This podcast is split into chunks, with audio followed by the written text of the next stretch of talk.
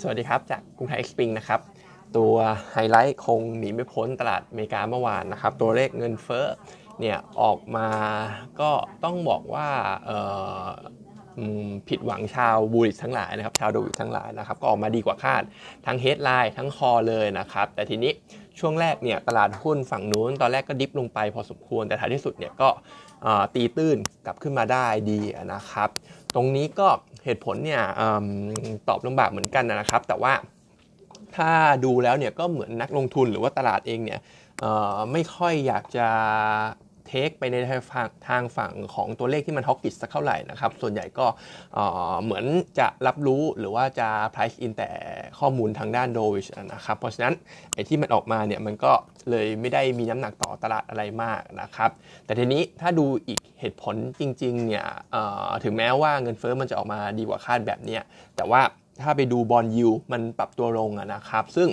หนึ่งในเหตุผลที่ปรับตัวลงเนี่ยอาจจะมาจากเรื่องของการประมูลพันธบัตร รัฐบาลของทางฝั่งอเมริกาเขา ช่วงอาทิตย์เนี่ยก็มีการประมูลหลายซีรีส์นะครับหลายช่วงอายุ แต่ว่าเมื่อวานเนี่ยมันจะมีตัวของ 30 ปี ที่เขาบอกว่าดีมาเนี่ยออกมาก็ถือว่าค่อนข้างดีนะครับโดยตัวยูเนี่ย30ปีก็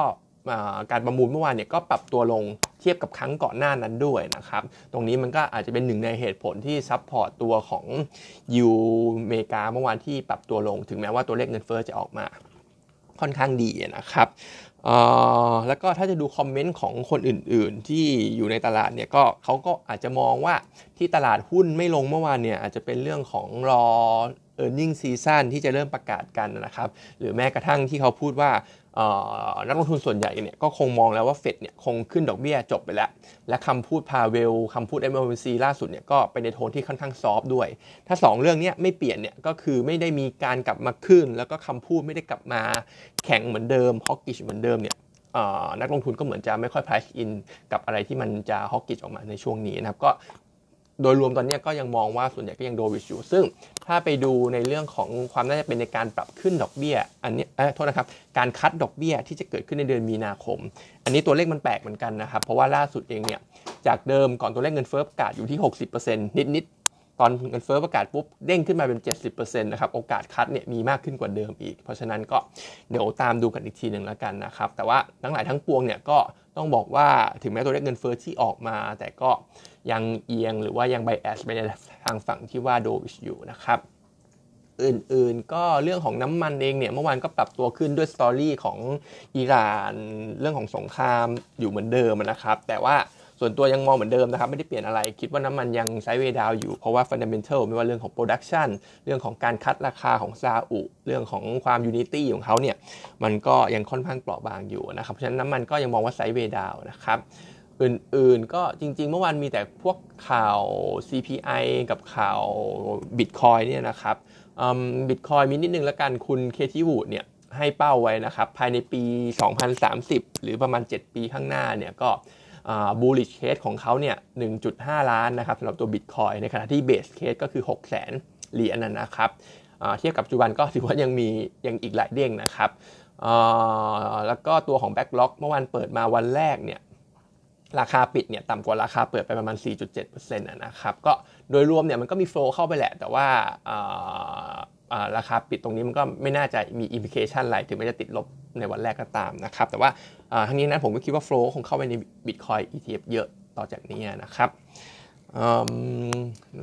กลับมาที่บ้านเรานะครับเริ่มจะมีสัญญาณไม่ได้ดีสักเท่าไหร่แล้ว เพราะว่าฝรั่งก็ขาย 4 วันติด รวมไปถึงโวลุ่มตลาดเมื่อวานก็ดรอปลงไปเหลือแค่ 30,000 กลางๆนะถ้าจะไม่ผิดต่ำกว่า 40,000 นั่นแหละ เพราะฉะนั้นก็เดี๋ยวดูกันอีกทีวันนี้แล้วกันนะครับ หวังว่าจะมีเน็ตบายเข้ามาบ้างนะครับไม่ฉะนั้นเนี่ยตลาดหุ้นมันก็สัญญาณเทคโนโลยีเทคนิคอะไรต่างๆ มันจะเสียทรงนะครับอื่นๆหน้าข่าวเราอาจจะก็ไม่ได้มีอะไรมากสำหรับบ้านเรานะครับ ไปที่ตัวของ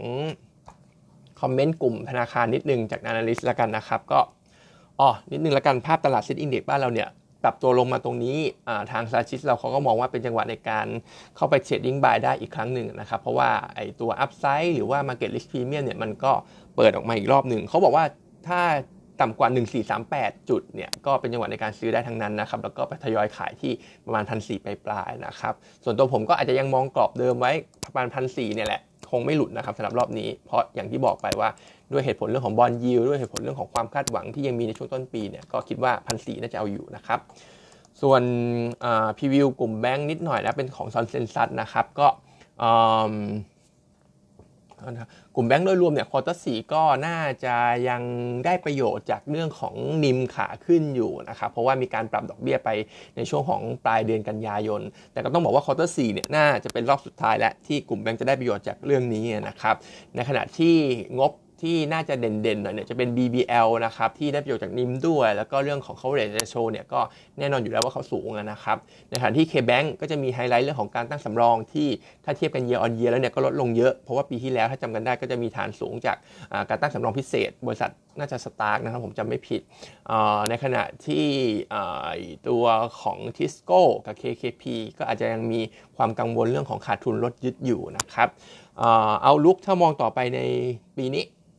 ก็ต้องบอกว่าการได้ประโยชน์จากเรื่องของ NIM เนี่ยก็น่าจะจบลงไปแล้วสำหรับกลุ่มแบงก์นะครับ ในขณะที่เรื่องของ loan growth ก็อาจจะไม่ได้มากมายอะไรนะครับเพราะว่าเศรษฐกิจบ้านเราเนี่ยหรือว่าความเข้มงวดในการปล่อยเนี่ยก็ยังมีค่อนข้างสูงอยู่นะครับเพราะฉะนั้นโดยรวมกลุ่มแบงก์ปีเนี่ยถ้าไม่ถูกจริง ๆ ก็อาจจะต้องอาจจะรอไปหน่อยก็ได้นะครับ เพราะว่าราคาหุ้นเนี่ยมันอาจจะไม่ได้วิ่งเร็วมากนะ เพราะฉะนั้นก็ถ้าจะซื้อจริงๆ ก็รอตัวที่มันเวอร์ชันถูกๆ รอซื้อ buy on dip ดีกว่าที่ไปไล่ follow buy นะครับ วันนี้ก็มีเท่านี้นะครับ